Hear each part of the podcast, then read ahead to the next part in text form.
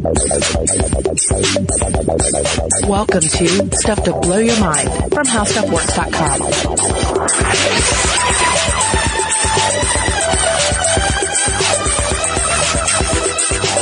Three brothers named Franklin, Emmett, and Bill are together in prison for a failed case of rail robbery in Oklahoma.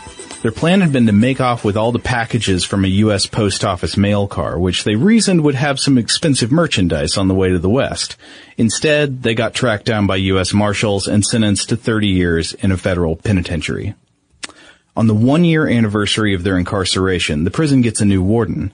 This warden, everybody says, is a soft-hearted, academic, social scientist type, and instead of harsh punishments, he brings in new accommodations for the prisoners. Uh, one is a newly stocked library and a collection of board games. How sweet. One day, Bill, the youngest of the brothers, brings his brothers a spirit board from the board game cart. He suggests they use it to ask how they can escape the prison, laughing. The older brother, Franklin, balks at this otherworldly nonsense, but Bill convinces them to play, and so the three brothers put their hands on the plancha of the spirit board. After several minutes of asking questions and getting no answers, the plancha begins to move, ever so slowly at first, but then gaining speed, and it spells, "I want to talk to Bill." So, Franklin laughs, but Bill is dead serious. He takes the board away in the corner by himself and spends the rest of the day with it. The next morning out in the yard, Bill is shot by guards while trying to climb over the fence. Stupid, Franklin says. Why would Bill have thought he could make it? A month goes by. Emmett, the middle brother, brings the spirit board back, and he suggests they use it to see if they can contact Bill to ask him why he did such a stupid thing. They do. Emmett speaks to the air. Franklin sits quietly. After several minutes of nothing, the plancha finally starts to move. It spells, "I want to talk to Emmett."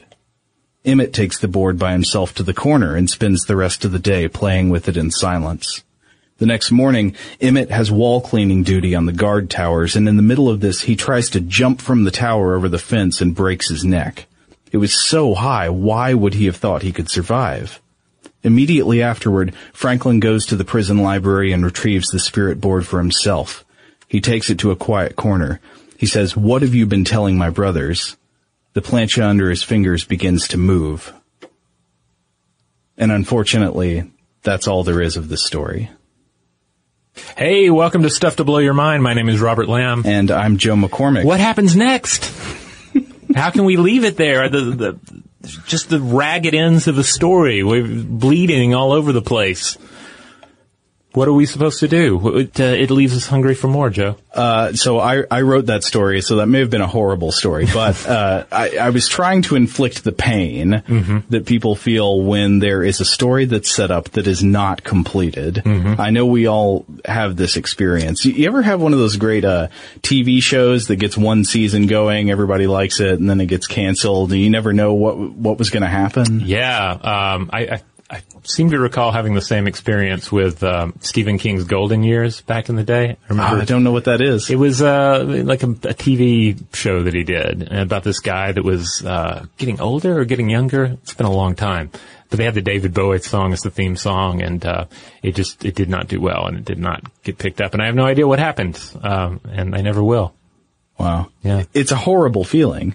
Yeah. I mean, even if the material's not that good, you, it sticks with you. You, you want to follow it through. You want to have the complete experience of that story. Right. So this episode we're going to do today is about the concept of incompleteness and unfinished ideas in art, in science, and in psychology in general. Uh, but this was actually inspired by a couple of events that you attended when you were recently in New York City. I think we were actually in New York City around the same time. It was the same, the same week, yeah, separately. And um, you, I think you left right before I arrived, uh-huh. and we didn't actually realize that this was happening. But, uh, but yeah, I was, uh, I was in, uh, New York for the World Science Festival, uh, which I try to attend, uh, at least, uh, every couple of years. Mm-hmm. And, uh, I, uh, I attended a fabulous discussion titled "To Unweave a Rainbow, Science and the Essence of Being Human." And, uh, I, by the time this publishes, I believe the video is actually available for everyone else. I'll make sure that we include a link to it on the uh, landing page for this episode. Uh, and I also attended a wonderful exhibit at the Metropolitan Museum of Art titled "The Unfinished: thoughts left visible. This is crazy because when I was in New York, I I went to the Met, but mm-hmm. I did not see this exhibit, and that drives me crazy, not only because I was unable to finish seeing everything at the oh, museum, yeah. and thus my museum experience is left incomplete, an mm-hmm. unfinished task, but also because this exhibit sounds really cool. Oh, yes, indeed. It's um it, it features a features a vast gallery of incomplete works. Um by a number of just really famous artists. And each uh, work exposes something of the artist's process, uh, the the realities of the artistic process, and something of the, the, the timescape in which each one was produced. So, um, it, yeah, it's a fascinating um, exhibit. It's as as of this publication date, it's still ongoing through most of this year. So if you're in New York or you're making it up that way, go check it out. But also the uh, the online presence for the exhibit is, is pretty strong as well. Any piece that we mention here, and all the ones that we, we do not mention, they are all viewable uh, at the Met's website. Cool. Uh, so I guess this episode is probably going to be a little bit looser than many of them. Uh, yeah, that's the way I'm kind of envisioning it, uh, that it's going to be more sort of back and forth and just talking about ideas here, because both experiences, both the World Science Festival panel uh, and the exhibit at the Met, uh, really got me thinking about the nature of incompleteness and finished, unfinished works in the human experience. So yeah, I thought we'd dive uh, dive into the topic a bit here um, and just see where it takes us. Uh, we'll we will get to some more uh, you know sort of scientific uh, material towards the end, in mm-hmm. case in case everything feels a little too loosey-goosey to you. All right, so here we are. Let's talk a little bit about uh, human obsessions with completeness and the sort of unfinished nature of our lives. It's kind of a weird paradox, isn't it? Yeah, why is it that it drove me crazy when I was in New York at the same time? I was going to museums. Mm-hmm. I went to the Brooklyn Museum, the Metropolitan Museum of Art, and the uh the American Natural History Museum. Uh, all fantastic. At the Met and the Natural History Museum, I was not able to see everything in the museum in a day. Yeah, they're gigantic and, museums. And that drove me crazy. Mm-hmm. I, I, I felt like I was going insane because I was like, ah, I've spent a whole day here. I haven't even gotten through half of it. Uh, but if I had gone to a museum that was composed entirely of only the things I was able to see at those museums, that would have been A, a wonderful experience. Yeah. It was just the knowledge that I hadn't finished it. I, I mean, I even find that towards the end, even the stuff that I have time to, to look at and try to absorb, by the end of my, my visit, I ha- I'm feeling enough of a cognitive drain that I know that I'm not properly uh, assimilating all the information. So really, I, I need to always make it a point to just hit the stuff that's most interesting to me first, and pray that I don't run across something even more interesting later in the visit. Mm-hmm. Especially on the way out when you have no time to see it at all. Yeah. So part of this is, of course, just, uh, just, you know, it, as far as the broader human experience goes, is just a, a quest for like a, an understanding of the world. Mm-hmm. Uh, you, you want to know where you are. You want to know what's around the corner. And in a larger sense, you want a, a concise cosmology. We want to know where we came from, where we're going. We want to know how the world works and how we can exploit that information to better carry out uh, all those uh, biological objectives that we have mandated in our genes. But, of course, we can't know all that. Right. We're never going to know everything. Yeah. I we mean, can fool ourselves into thinking we know all the necessary information at any given time, such as what are the main exhibits we want to see at the Met, but then we turn a corner on our way out and we realize there's something we wanted to see uh, and we just didn't know it was there. Uh, but that same kind of obsession with having a complete picture or a complete view that comes in in art too. What's that old expression? Who is it who said that, uh, you know, Uh, poems or novels, maybe whatever it is, they're, they're never really finished. They're only abandoned. Yeah. Yeah. That's, and, and that's, I think that's an accurate uh, statement to bring up. Yeah. You, even, even a work like that, which is a contained work, a self-contained uh, universe in many senses with a definite beginning, middle, and end. Uh, even those are arguably all incomplete. Um, And of course, all any of this is completely out of step with our experience of reality. Our lives are in a constant state of incompleteness. You know, we're all half-finished stories. Our relationships, our values, our beliefs—they're constantly in flux, and we have this this maddening, or you know, empowering, depending on how you look at it, ability to believe in multiple things that totally contradict each other. So, as much as we crave a complete narrative, as much as we crave a complete cosmology, our own inner experience is just a jumble that at best we're able to uh, to, to sort of deceive ourselves into thinking of as part of uh, a, a more complete work. Okay, so how does this tie? I can see how it ties into the uh, the Met exhibit with unfinished works of art, but how does this tie into the discussion you saw at the World Science Festival? Okay, so the the talk in question was uh, to unweave a rainbow. Science and the Essence of Being Human, and it featured a three-way discussion between physicist Brian Greene, who's also one of the founders of uh, World Science Festival, neuroscientist Miguel Nicolelis, and writer Leon Wieseltier. Wieseltier. So their their conversation wove in and out of this very notion, uh, basically d- with a focus on on science mm-hmm. and non-scientific understandings, sort of science and religion, science and philosophy, mm-hmm. talking about each one's ability to try and create a complete picture, or even just to go after a complete picture of what the universe is, what the human experience is. Wieseltier, in particular, took up the uh, the, the more the pro-religion, pro-philosophy uh, argument mm-hmm. here, um, and he just mentioned fuzzy methods. Yeah, yeah, and he brought it up, you know, basically, and it's saying that you know this is this is the best way to trump. What is the best way to trump uncertainty in our lives? Mm-hmm. You know, we have science and we have religion. Uh, we need to feel that our lives are an outcome of something, so we want to turn to something that has a complete answer. Uh-huh. But of course, there's we run into obvious problems there. Right. Uh, First, let's take science, right? Yeah. Um, science, as we understand it on the show, and I think as most listeners understand it, is not a complete understanding of yeah. the universe. I think one of the quickest ways you can tell someone is not scientifically literate is when they say something like, oh, scientists think that, that science gives you all the answers. Mm-hmm. Uh, that, that is not what science is about. It is, in fact, always uncertainty. Uh, and anybody who thinks like that probably doesn't interact with science very much. Right. Uh, and, and, uh, Wieseltier put a, a, a nice little, um, summary over this discuss- by discussing it in terms of science and vulgar science, saying mm-hmm. that, you know, real science is questing after the answers and is inherently incomplete, whereas vulgar science is more of this sort of idea of science, this bumper sticker, um, I love science level of scientific understanding, where it's really more like a re- religious understanding of science. Right, it's As, just dogmas. Science yeah. says we know X, rather yeah. than uh, thinking about the method itself. Right. But then in terms of religion, he, he makes a distinction between religion and vulgar religion. The idea here being that just as vulgar science believes that science has all the answers and shouldn't be questioned and is this, you know, bumper sticker understanding of it, mm-hmm. you also have this version of religion that thinks, oh, well, it's, it's written on a tablet somewhere. It's all taken care of. It's all explained.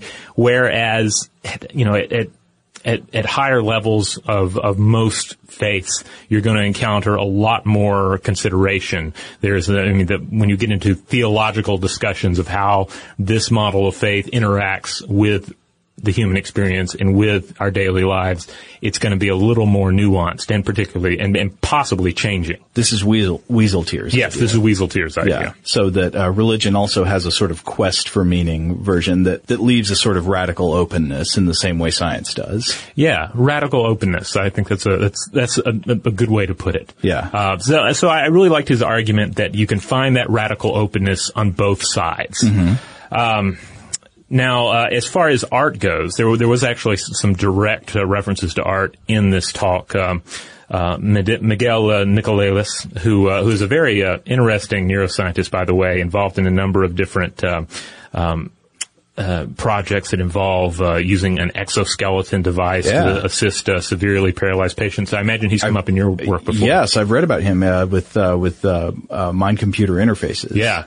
So he's a, he's a great guy to hear talk about sort of the limits of the human mind. Sorry, more accurately, I should say brain-computer interface. Oh, yeah. I mean, with mind, you get into different territory. Yeah, and in this discussion, uh, Nicolelis is definitely taking more the, the brain approach, and uh, and uh, Wieseltier is more of the, the mind spokesman, I guess you could say. Mm-hmm. Uh, but uh, Nicolelis brings up the, this idea that, that art was once very precise. So you go, you're going through the Met or any art museum, you're looking at the older pieces and what, not the real really old pieces, but um, you know, so certainly Renaissance uh, work. You're it's seeing, all representative. Yeah, you're seeing very almost photographic paintings of what people look like.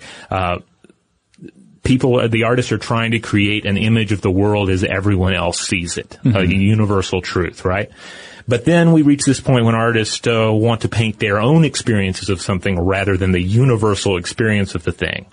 Um, so uh, you get into these uh, areas such as uh, – um, Uh, oh, well, one, one specific example that, that was brought up was, uh, William Turner's, uh, eighteen thirty-one steamboat painting. I see you have a picture of this in here. I do. Yeah. And it's, it it's, looks kind of like a bunch of hair going down a drain. Yeah. It's, uh, it, it, it, you could say that. It's definitely kind of brownish, blackish, bluish swirls with an illumination in the middle. And knowing that it's about a steamboat, you can look at it and you can see a steamboat, but it is not a, a it has no photographic clarity to it. In fact, right. it's uh, in fact it utilizes what is often referred to in, in art as non-finite, uh, inten- something that is intentionally unfinished. Mm-hmm. Um, And, and sometimes that's like an obvious state of unfinished, like portions of a, of a canvas are, are not filled in. But other times it's about the detail. Like stuff is left vague. Stuff is left without that level of photographic detail because it's more about the, um, the subjective experience of the thing as opposed to an objective truth. Yeah. Uh, I like this Miguel, uh, Miguel Nicolelis quote you have in here where he says, all art is a collision of sight and conception of reality. Yeah. And you could also say it in the same way that all vision is a collision of external and internal. I mean, vision is, is part photons, but also part psychology. Exactly. Yeah. So this puts an interesting spin on on uh, the the idea of incompleteness and completeness in what we experience. Uh, as Wieseltier um, brought up as well, there's there's no perfect objectivity here. There's no view from nowhere. It's all an amalgam of what comes from inside, what comes from outside. Uh, and in this we kind of get into, it reminds me a lot of Plato's theory of forms, right? Oh, yeah. That you have these, there's an ideal version of something, say, uh, you know, a, a, a a sculpture of a woman or a, or a, uh, or a chair mm-hmm. or a, you know, a governmental system, whatever it, your, your dream happens to be. Uh-huh. There's an ideal form that exists outside of our reality and all we can do is quest after it. Right. But we can never quite achieve it. Right. All the stuff we've encountered are, uh, I- imperfect strivings toward that ideal. Right. And if so, if everything is imperfect, um, if everything falls short of the, the ideal from the realm of forms, then does it matter at wh- where we stop? It's almost like if, if, if whatever you do is going to be incomplete, like it, it's better to try and figure, well, where is the artful level of incompleteness, you know? Yeah. Like sometimes it's better to be, uh, to keep things vague, right? Than to, uh, to absolutely list everything that you know and therefore list the things that you don't, if that makes sense. Uh, yeah, but I could also see how that same embracing of incompleteness could, in the wrong ecology of the mind, lead to a sort of nihilism where, well, what does it matter finishing anything? What does it matter attaining goals? That's true. Now, from a uh, neuroscientific point, uh, Nicolelis, uh, he went on to point out that the, the brain in all of this is not a passive decoder, of course. Obviously. Yeah, that, that is an obsolete view. The brain is a, quote, self-adapting complex system. And this is all built atop physics, of course. Uh, but, but he pointed out that, you know, he, he connects brains to machines for a living. That's, that, that's pretty much his exact quote on that. Uh-huh. Uh, and there's a, there's a tendency to discredit the unique aspects of human consciousness in all of this. So if you try and work with the brain as if it's a digital computer, it doesn't work. Right. What you have here is a probabilistic Turing machine, a hypercomputer that's an order above digital computers or normal Turing machine. Oh, that relates to some Uh, to something we talked about in our P versus N P episode with probabilistic machines versus oh, deterministic yeah. machines. Uh, all all of our computers today are deterministic machines. Yeah, and so as, as such, any experience of beauty, it all depends on experience. Uh, as uh, as uh, Nicolelis points out, a functional brain involves exchanges at various levels. So there's no truth. There's only this just this best approximation of the truth that our minds can make. So even our, our mind states are ever changing, ever evolving, and of course ever incomplete. And therefore it makes perfect sense that, that incompleteness is sometimes part of the design, as in these incomplete works of art. Well, let's take a look at some of these incomplete works of art. So there are obviously a lot of different reasons that you could have a work of art that isn't finished. I mean, we're, we're talking here about the, this non-finite uh, technique where it's intentionally sort of left mm-hmm. unfinished in order to convey something. But there's a lot of accidental unfinishedness too, right? Yeah, and some of these are pretty obvious. Like that, like you can easily imagine, oh, well, this work was incomplete at the time of the artist's death. And that happens a lot. Yeah. They just don't get around to finishing it, and it never gets done. Um, but then other times, it's they abandon it. It was just kind of a, a sketch to begin with, yeah. maybe. Uh, they never intended to finish it. Other times, especially with uh, with, with, with portraits, uh, there's a financial disagreement with a patron. There's a political disagreement, personal uh, disagreement issues. About that mole on my lip. Yeah. or, uh, you know, or, or illness or death ends up taking the, um, the, the patron or at least the subject of the painting out of the picture and just can't picture it, right. finish it. Um, and it was one of the interesting things in the, the exhibit too is just how often you saw patron problems with, um, with artists that would go on to just be to, you know, complete famous names. Like, you wouldn't think of this individual ever having a situation where their painting is rejected like two or three times by the patron. Yeah. Uh, but, uh, but it occurred. I believe that the, in, in particular, there was one by Gustav Klimt. Uh-huh. And, uh, and you just, you don't think about someone saying, oh, I don't know, Gustav, this, this doesn't look great. Can you take another, another crack at it and then get back to me? All of our listeners out there, you who are graphic designers and have this frustrating experience over and over, that's not what I want. Yeah. Take comfort in this. Yeah. You're in the company of Klimt. Yeah. No matter how, how skilled you are during your life, you're going to be, uh, you're going to have your, your work returned, uh, multiple times. It's only after you, you've died that everyone will take every little scrap of paper that you did a doodle on and start selling it. Now, one of the uh, examples you included here in our outline for for this is really interesting. I was not familiar with this painting, but I think it is gorgeous and awesome. I love it. Yeah. Explain this, what this is, Robert. Okay, so the, the painting in question is The Pun- Punishment of Marsyas, also known as The Flaying of uh, Marsyas by Italian late Renaissance uh, artist Titian. And I, I had seen this one before because it's grisly, and yeah. uh, that tends to be my main entry point into classical works of art, as if they're violent and weird. And this one has like a number of uh, of uh, fauns and satyrs standing yeah. around, and so, there's somebody being there's in, they're inverted and they're being yeah. flayed alive. So Marsyas is actually a satyr, right? He's yep. supposed to be like a, a faun kind of creature mm-hmm. who uh, who gets into a he has he has beef with Apollo, right? He, yeah. Uh, They, they, for some reason, have a contest of playing music, I believe. Is that mm-hmm. right?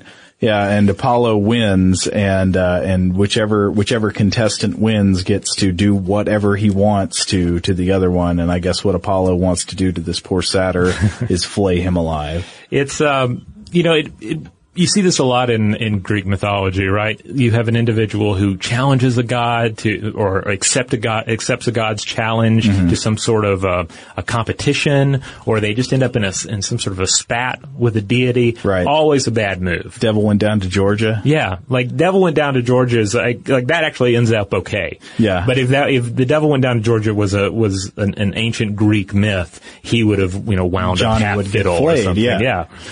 The, the devil would play him with a fiddle. Right. That was, it was, that was the, that was how their cosmology worked.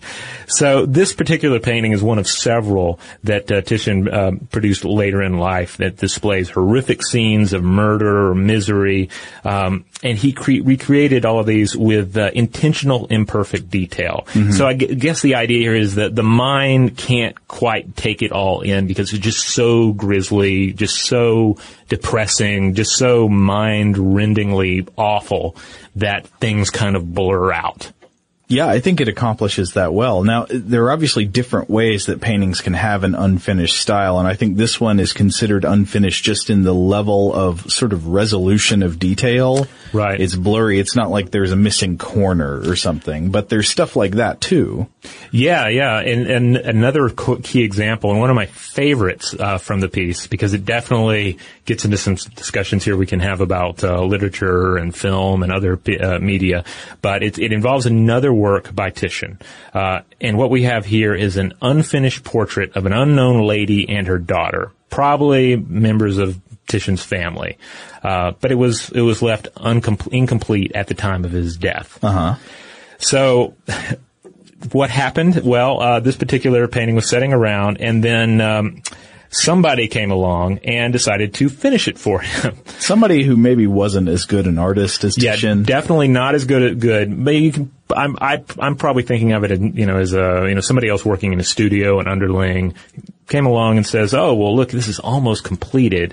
Um, but I feel pretty talented. I'm going to take this, complete it, and then I can sell it. Right? Then it's going to be of value. Right? And so." The painting was altered in the studio to depict uh, Tobias and the Archangel Raphael. Um, so it, it you goes. Should look up pictures of this. Yeah, the original one is kind of striking. The uh, the the redone one, what could you say? It looks insipid. Yeah, it, it clearly, even to untrained, you know, mostly untrained eyes, uh, such as my own, you can tell that there's a big dip in quality. It goes from, you know, looking like an unfinished masterpiece to, uh, yeah, just another painting. Moments. Yeah, just another painting of an angel and a boy, uh, just standing there. Uh, So it wasn't until the second half of the twentieth century uh that they were able to restore, and this is kind of this is kind of crazy, restore the completed work to its original incomplete status, mm-hmm. um, which is which is lovely, because what does this say about our de- first of all about our desire to complete works, but then about our feelings regarding a completed work, especially if it's completed by someone other than the artist. Well, I feel like this is very different between an artist who is still living and an artist who has been dead for a while, because once an artist has been dead for a while and becomes part of art history, I think maybe that there is a different motivation in interacting with each of their works. It's less to experience a single completed work, but to get a complete and true view of the artist's career, in yeah. which case the unfinished work that's a true reflection of the artist is more a part of this completeness paradigm we want than a, a truly finished portrait that doesn't look like that artist's style. Yeah, because in many cases an incomplete painting, it, it gives us insight into their technique, uh, how they went about creating these uh, particular paintings, like what did they complete first? Yeah. What were the, did they do the background? Did they do the foreground? Did they do some sort of, uh, you know, scaffolding, uh, mm-hmm. blueprint underneath it? You know, it's, it's all tremendously interesting, uh, when you're trying to, to figure out who this artist was and how they conducted their craft. Yeah. Uh, but, but tying into what I just said, I mean, that sort of lets us know that there are different levels of completeness we seek. Do mm-hmm. you want completeness at the individual, uh, works scale, or do you want completeness at the artist's biography scale? Right. Or do you want completeness from a historical period's understanding scale? You know, do you want to see this as part of the Italian Renaissance type? Yeah, I, I don't know what all the eras of paintings are, but mm-hmm. uh, you, you see what I mean. Yeah. Well, like a, a literary example that I can't help but come to uh, is that of uh, Frank Herbert's Dune saga. Oh boy, uh, which we discussed a little bit. I was bit hoping in our, we'd talk Dune about episodes. Dune today. So this uh, the the Dune saga was, of course, left incomplete uh, at the time of Frank Herbert's death. Now, how many books did Herbert himself write? Oh, what is it, five or six? Uh, I don't have the list in front of me, and I. They they begin to kind of bleed together for me towards the end. Uh-huh. But uh, he he wrote several, uh, but then yeah, the saga itself was left incomplete. He had notes, and then his son Brian Herbert and co-author Kevin J. Anderson, they picked up the work uh, years after his death and finished the saga based on his notes. And, of course, wrote a ton of other Dune notes. I, I mean, at this point, Brian Herbert has written, uh, Brian Herbert and Kevin J. Anderson have written more Dune books than, than Frank Herbert ever wrote. Huh. Um, which is, which is interesting, but it's also one of these areas that's very dis- divisive. Because you have Dune fans that, you know, refer to themselves as orthodox Dune fans. They're only going to read the, the Frank books. Only the prophet himself. Right. But then you have, uh, but then you have plenty of fans who embrace the uh, Brian Herbert, Kevin J. Anderson books and this expanded view of the universe. But, but yeah, at the, at, at the, at the heart of it, like, the complete saga is not a Frank Herbert creation. It's a Frank Herbert, Brian Herbert, Kevin J. Anderson creation. Like, it becomes a, a different thing, right? Uh-huh. By, by completing it, they have sort of transformed it into something else. But also, is a franchise ever completed? That's true, I yeah. mean, I think of our age of Star Wars. Mm-hmm. What if uh George Lucas were to have gotten to a point where he said, okay, uh, maybe imagine an alternate universe. George Lucas makes nine Star Wars movies or whatever, okay. And then he says, okay, we're done. um, I would the fans be okay with that, or would they keep wanting more Star Wars stuff? Well, I mean, it seems to me that now that we're in Disney's hands, there is going to be Star Wars until the end of time. Right. There will never not be new Star Wars stuff. Yeah, but, but yeah, what, what would have happened if he was, if he just did the three movies and said, I'm done? Yeah. Or what if, or what if something had happened and he didn't get something past Empire Strikes Back? Like, what if Empire Strikes Back had been a bomb? Just nobody, nobody loved it at the time, and we only grew to love it, say, in recent years, where we said, hey, this is a masterpiece. Uh-huh. Well, I wonder what the next installment would have been like. What would have happened if we had actually followed uh, Luke through and, and, you know, actually f- figured out what kind of uh, comeback the uh, the rebels were going to have? Lucas's son would write it. And then, uh... Uh, well, why, it often does seem like it's a hereditary enterprise. Didn't the same thing happen with Tolkien? After Tolkien's death, didn't his son take over? Well, I, that's an interesting example to bring up, and I, you know, I don't, I don't know a lot about that because my Tolkien experience is basically, um, basically revolves around just the Lord of the Rings and the Hobbit. But I understand that a lot of, um, of uh, his, uh, of, of the, the subsequent work has been sort of a mix of. Like, it's been a little bit literary. It's kind of like commentating on mm-hmm. it. Well, um, yeah, I think he's edited together. He like, yeah. took some of his father's notes and edited them into books or something. Yeah, but then there was that, uh, there was like a complete saga that came out, and I, I never read it, but it was The Children of Hurin or something. So that, I have no idea. Yeah. But certainly that, you could see that as a, as a, as a, as an example of this. Though it would have been more, I think, clearly an example if, say, He, you know, he had not actually finished The Lord of the Rings, and someone had to come along and finish it. And we, we do find other examples of fantasy sagas, uh, uh, ending up incomplete. Uh, Robert Jordan's Wheel of Time series, for example, uh, was actually completed by Brandon Sanderson, uh, and this was by the deceased author's design. Like, he picked the individual to finish these books, and, um, I have not read them, uh, but I was reading about them. I was actually talking to our uh, coworker, uh, Tyler, who has read them.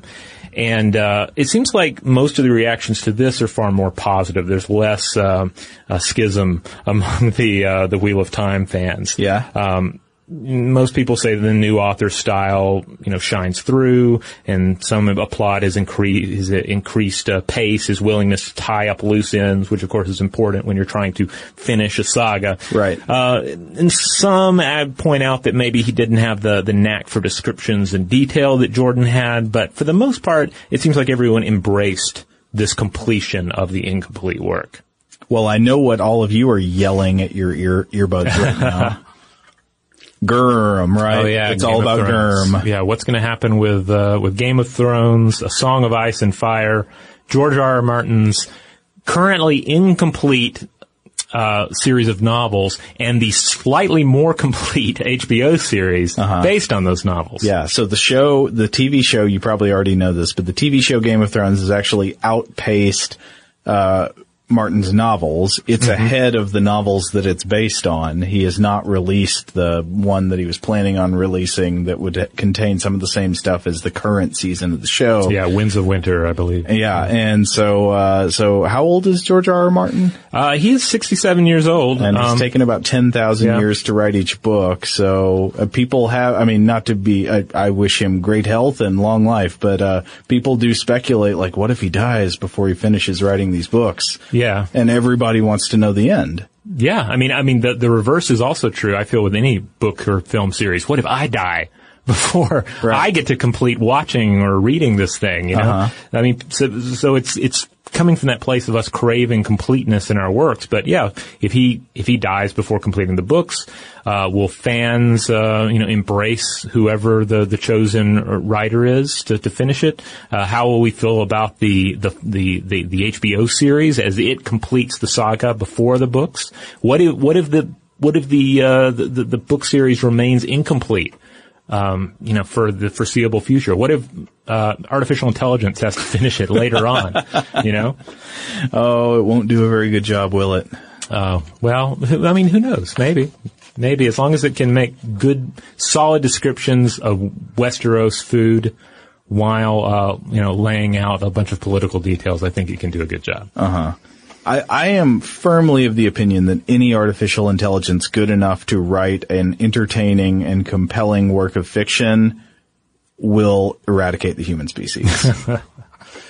Now, um, this being said, you know, there are plenty of examples of incomplete works out there, and, and most of them, it seems like, we're pretty okay with them. We're probably getting more into that uh, territory of an incomplete work by a master who's been dead for a while, but uh, some of the works that come to mind are uh, one hundred twenty Days of Sodom uh, by the Marquis de Sade, uh, Billy Budd, The Mysterious Stranger, uh, The Pale King by David Foster Wallace, mm-hmm. um, The Mysterious Stranger, of course, being um, Mark Twain's uh, story, and I believe there are like three different drafts. Um, all of them are kind of incomplete, and you can sort of cobble together a finished product from that, but it's still ultimately incomplete. You know, Charles Dickens, The Mystery of Edwin Drood, that's an unfinished work of fiction. Uh, oh, yeah? That, uh, and it, it, crazy that it's unfinished because it's a mystery. Oh, so, so nobody knows how, how it ends. You don't know the solution to the mystery. Well, in the musical version of The Mystery of Edwin Drood, it actually allows the audience to select the ending, so the audience gets to vote on who the who the murderer turns out to be. Huh. And then what about music? Are there musical, uh, is there a musical uh, equivalent to an, an either an incomplete or intentionally incomplete work? Well, yeah, I think there are. I mean, I, I, I'm a big fan of the, uh, going back to my nineties catalog, the album B thousand by Guided by Voices. Mm-hmm. A lot of the early Guided by Voices songs, uh, th- they sound like half of a song. Like, so the song will come on and it plays one verse and one chorus, and that was about, you know, seventy-five seconds long, and then it moves on to the next song and it never comes back. Huh. That's just it. That's okay. All there is. And th- th- this was published during the artist's lifetime. Oh, right? Yeah. I mean, so it's it's not a matter of them of someone That's coming just, along and saying, oh, here are some recordings that are unfinished, uh-huh. but let's make a few bucks off of it. It's just what the song is. Huh. Okay. So that would, that would, seem to be more of an intentionally incomplete um, mode of creation then. Yeah, sort but of it, like the sketch as art. I think that it creates a good effect. I mean, one reason I think I love that album is that no song gets tiresome. No, none of them yeah. last long enough to, for you to like really say, okay, I've heard the chorus four times now. Mm-hmm. It, it just doesn't happen. Huh. And so every time a song's over, you kind of wish it was still going on. Interesting, yeah, and I'm sure that uh, our listeners out there will come up with uh, numerous examples of unfinished uh, art, fiction, music, et cetera, uh, to share with us. Uh, we're going to take a quick break, and when we come back, we're going to get into the psychology of this. Why our brains, why our, why our minds crave that complete work.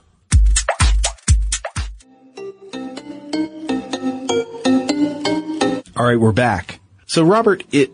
why do we crave completion and closure? Why do we have to see the end of a thing? Well, that's the big question, right? I mean, because as we've discussed, our lives are these unfinished stories, but then we read these finished stories, and then we sort of think about our own lives in terms of a story, and we imagine ourselves as the the, the central character in this story. Mm-hmm. Um One uh, one description that I think uh, helps shine a little light on it is that from a cognitive point of view, we're all, quote, information-seeking, prediction-loving cognitive systems. So this gets into the whole idea that we're trying to survive in this world, and in order to do so, we want to understand our, our situation. Right. We want to know what came before. We need to know what comes after. So this particular quote comes from Flora Lichtman, uh, co-author of Annoying, The Science of What Bugs Us. And, uh, and this is a book that, that deals with a number of just, you know, all the various pet peeves and what sort of the, the psychological or scientific underpinnings uh-huh. for them happens to be.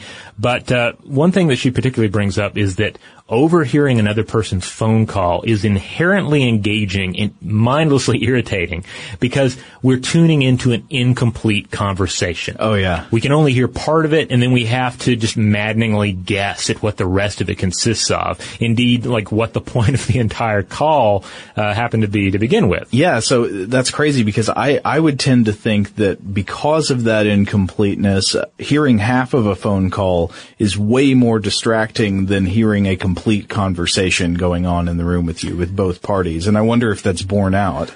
Well, indeed, yeah. There's a, a Cornell University study that actually looked into this idea, uh, and they they conducted it by taking a, a conversation, garbling half the words so that the uh, the subjects only heard half of the conversation, mm-hmm. and they found that overhearing half a conversation, a half-a-log as they referred to it, uh, is more distracting than other kinds of conversations because we're missing that other side of the story, and we can't predict the flow of the conversation. Because if you overhear somebody just, you know, a couple people talking about a T V show you don't watch, say, you you can very quickly realize, oh, they're just talking about this episode of this show. I know exactly what they're talking about it and I, about, and I don't care. Yeah, I can I can see exactly how this is going to play out.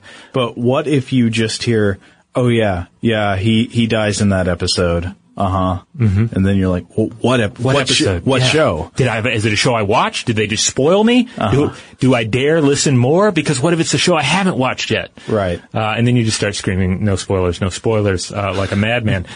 But yeah, so our, on a very basic level, our brains require complete information because, you know, it, at risk of getting into uh, um, imperfect uh, comparisons to a computer, our brains are that hypercomputer that, that needs data input in order to choose its next move. And if we're getting incomplete data in there, it just starts going a little haywire, right? Yeah. Uh, so another psychology concept that I think might be relevant to our, our relationship with incompleteness and unfinished things is something we've actually talked about a little bit on the show before, the Zeigarnik effect, which we, we mentioned it briefly in our two-part episode about the science of Tetris. Ah, yes. And it played into that because we were, uh, I think, picking up on, somebody else had made this point, and we were we were sort of repeating the idea that um Tetris has something to do with the Zeigarnik effect. Now, the Zeigarnik effect, uh, it's a phenomenon that was identified by the Russian psychologist Bluma V. Zygarnik. Uh, she lived uh, nineteen hundred to nineteen eighty-eight. And it posits that we tend to have better recall for unfinished tasks than we do for finished ones. Uh, and so, the, of course, that would figure into Tetris because Tetris is never finished. There's no end of the game. It is a perpetually unfinished job. You just play to till extinction, basically. Right. Yeah. Playing to. So, yeah, what do Tetris and gambling have in common? There's only one way for it to be over, and it's when you cannot continue. Yeah, when you have lost.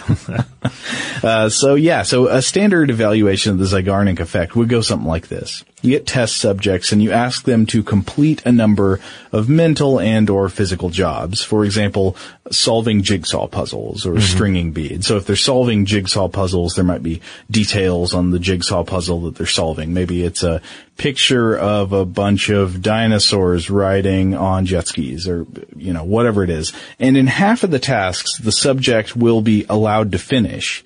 And in the other half, the subject will be interrupted and asked to move on to another task before the one they're currently working on is completed.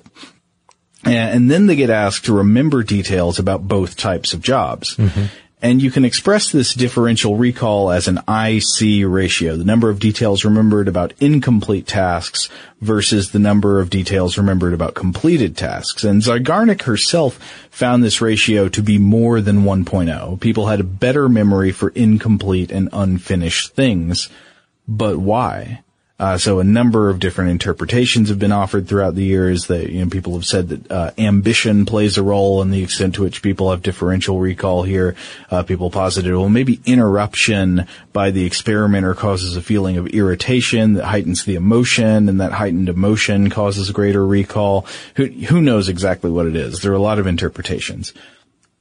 But there have been many subsequent evaluations of this effect throughout the years which have uh, sort of complicated the picture because we don't always remember incompleted tasks better. So according to the Dictionary of Theories, Laws, and Concepts in Psychology by John A. Rockeline, uh, studies have indicated that the Zeigarnik effect is less likely to take place if the subject is, quote, ego involved in the task, and more likely to take place if the subject thinks the task is ultimately possible of uh, possible to achieve uh, or possible to finish. And uh, Hilgard in nineteen sixty-six found that the I C memory differential is short-term, like it lasts for only a period of less than twenty-four hours, and apparently it also doesn't work for all types of tasks. Now, there's one study I looked at from nineteen ninety-one by uh, uh Seifert and Padilano called Memory for Incomplete Tasks, a Re-Examination of the Zeigarnik Effect. And so essentially that said that Zygarnik's original findings have been both replicated and not replicated by subsequent studies, so that that seems to suggest there's a sort of complex effect going on, the different variables are interacting with it in different ways. Uh, and the results have been explained a lot of times in terms of social psychological variables, but Seifert and uh, Padilano attempted to replicate these effects, adjusting variables uh, affecting cognitive problem solving, like the nature of the interruption, what happens when somebody comes in and interrupts you, or the time spent during processing the job, and the set size of the of the number of tasks. Uh, so in the first experiment they did, they found that in solving word problems, interruption after a short interval of active problem solving actually uh, led to better memory for completed tasks than uncompleted ones. Actually the opposite of Zygarnik if you don't spend much time on the tasks. Okay. But this kind of makes sense, right?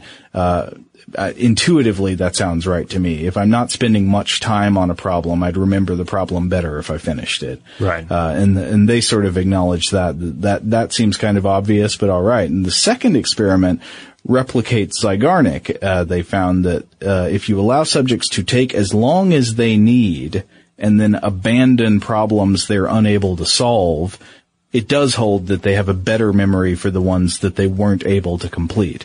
Uh, thus, here's a piece of evidence that our recall is better for things, uh, for unfinished tasks that we gave up on than for unfinished tasks we were sort of ripped away from by circumstances. So I'd say the Zeigarnik effect presents a complicated picture. It depends on the subject, it depends on the type of task, but another difference is that it applies to tasks hmm. and uh, like problems to be solved or jobs to be completed. And I wonder if our relationship with art, fiction, music, et cetera, and the way we've been talking about is like this when we're the audience. And it, thus, does the Zeigarnik effect in any way uh, have any sway over our participation with works of art? Yeah, I I can't help but, but think that it does, because um, on one hand, I'm thinking about the experience of reading a book.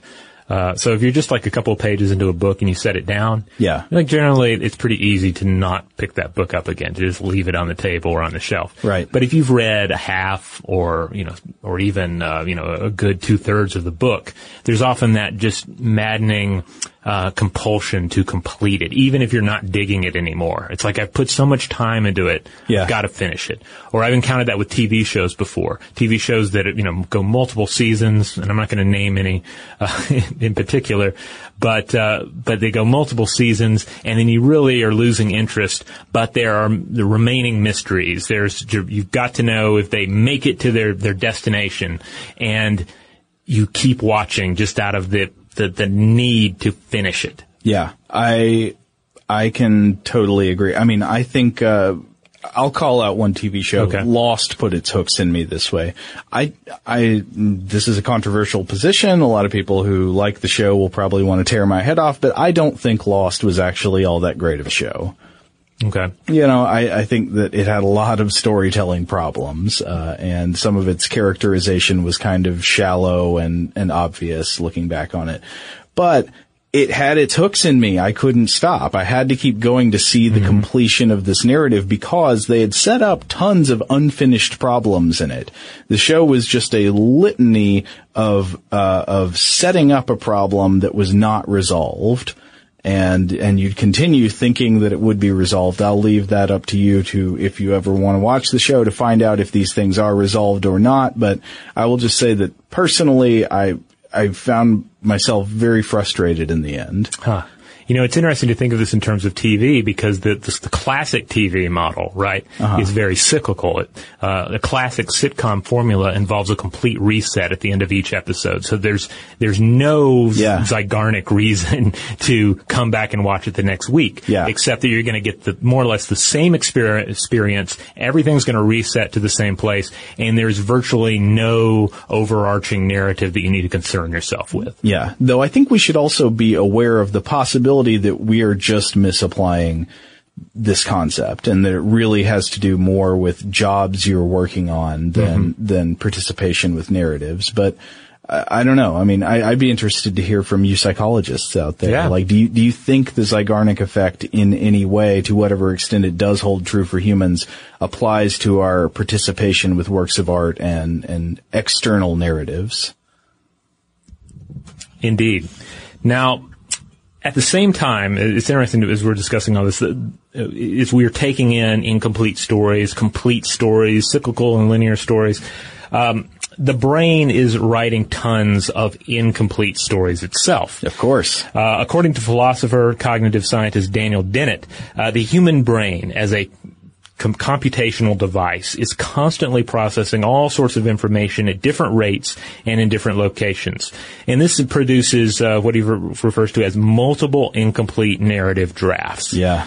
And these are all just continually synthesized into a coherent but highly unstable narrative equilibrium. And it's within this unstable narrative that we devote our sense of uh, of I. We uh, we develop our sense of I and self. Yeah, I I really love uh, Daniel Dennett's analogies mm-hmm. for cognitive uh, cognitive philosophy and philosophy of mind. Uh, I feel like they they're often very helpful.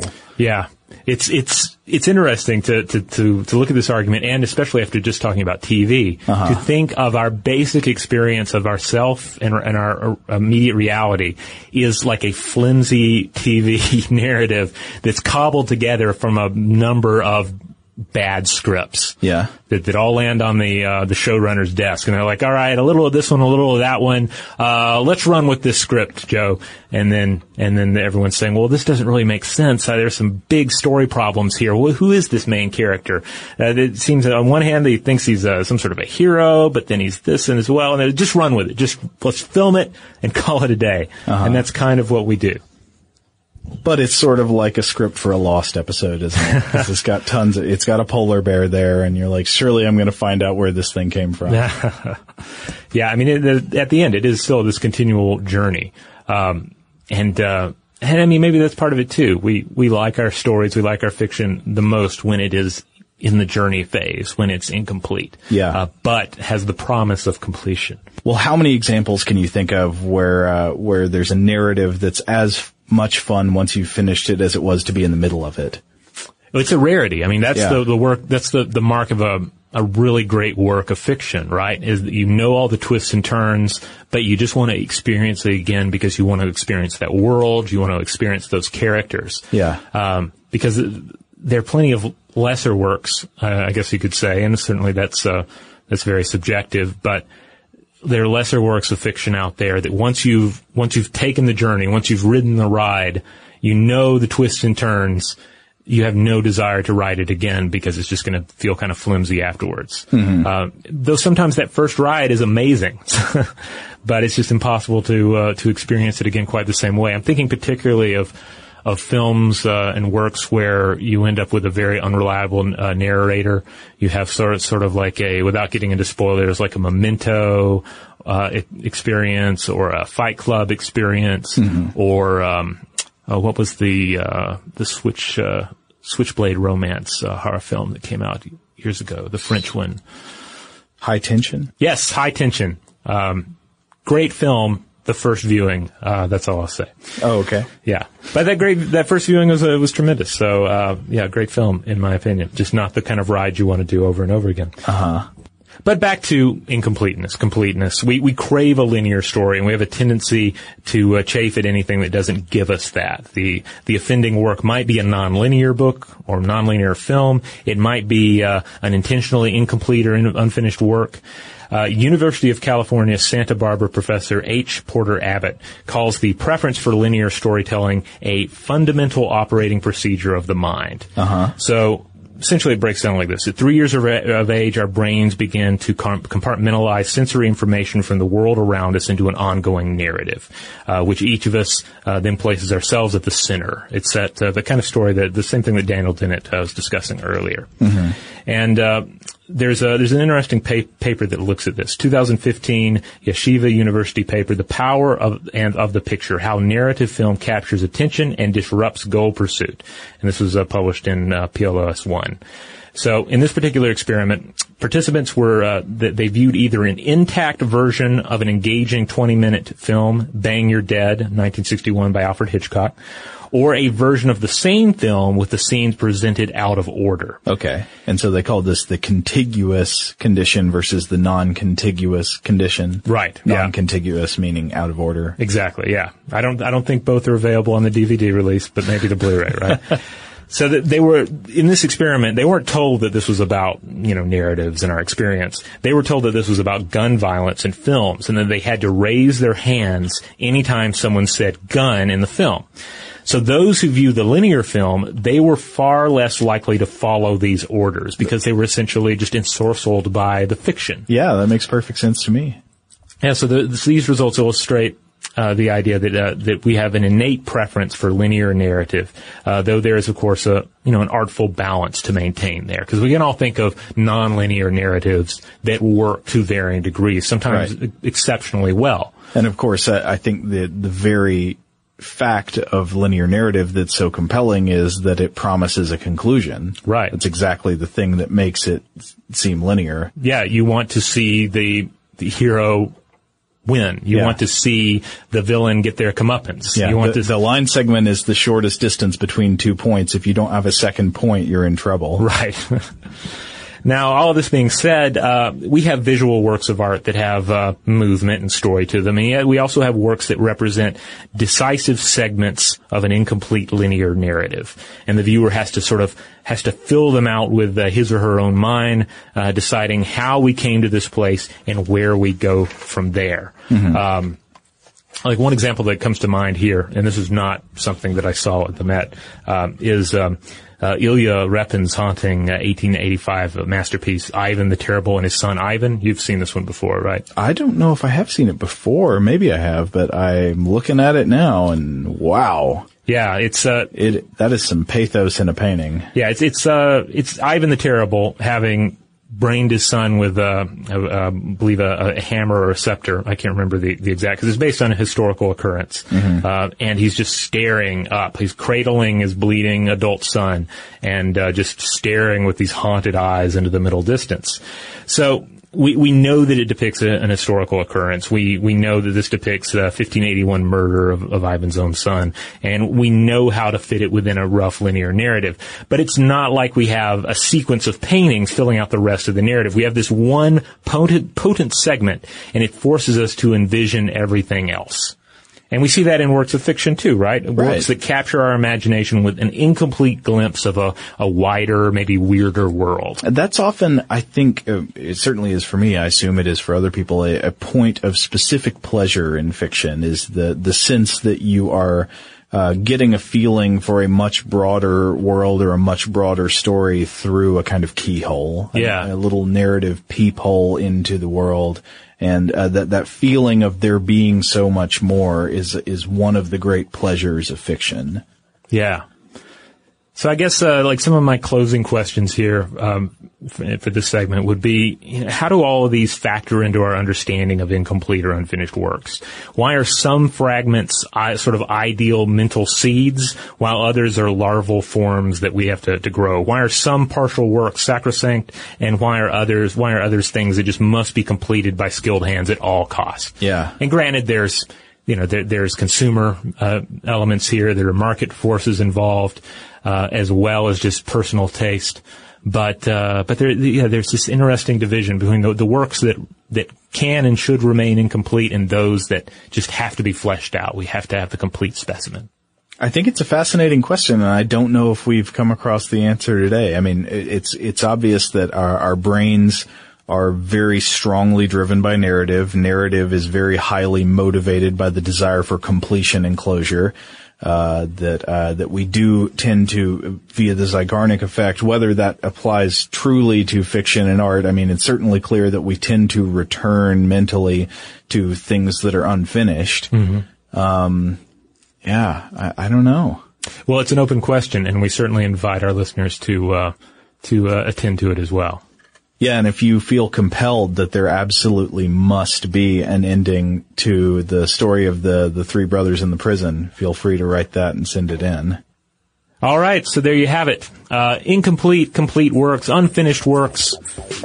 Let us know what you think. Uh, as always, you can uh, seek us out at stuff to blow your mind dot com. That is our homepage. That's where you'll find all the blog posts, podcasts, videos, links out to our social media accounts such as Facebook and Twitter. And then, Joe, if they want to make direct contact with us, perhaps with an ending to your uh, story fragment from the beginning, how can they get in touch with us? Well, of course, as always, you can email us at blow the mind at how stuff works dot com.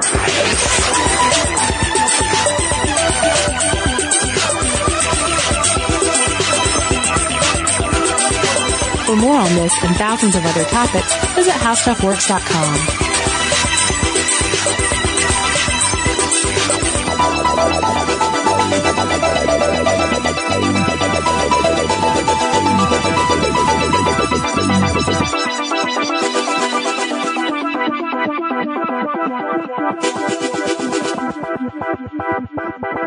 com.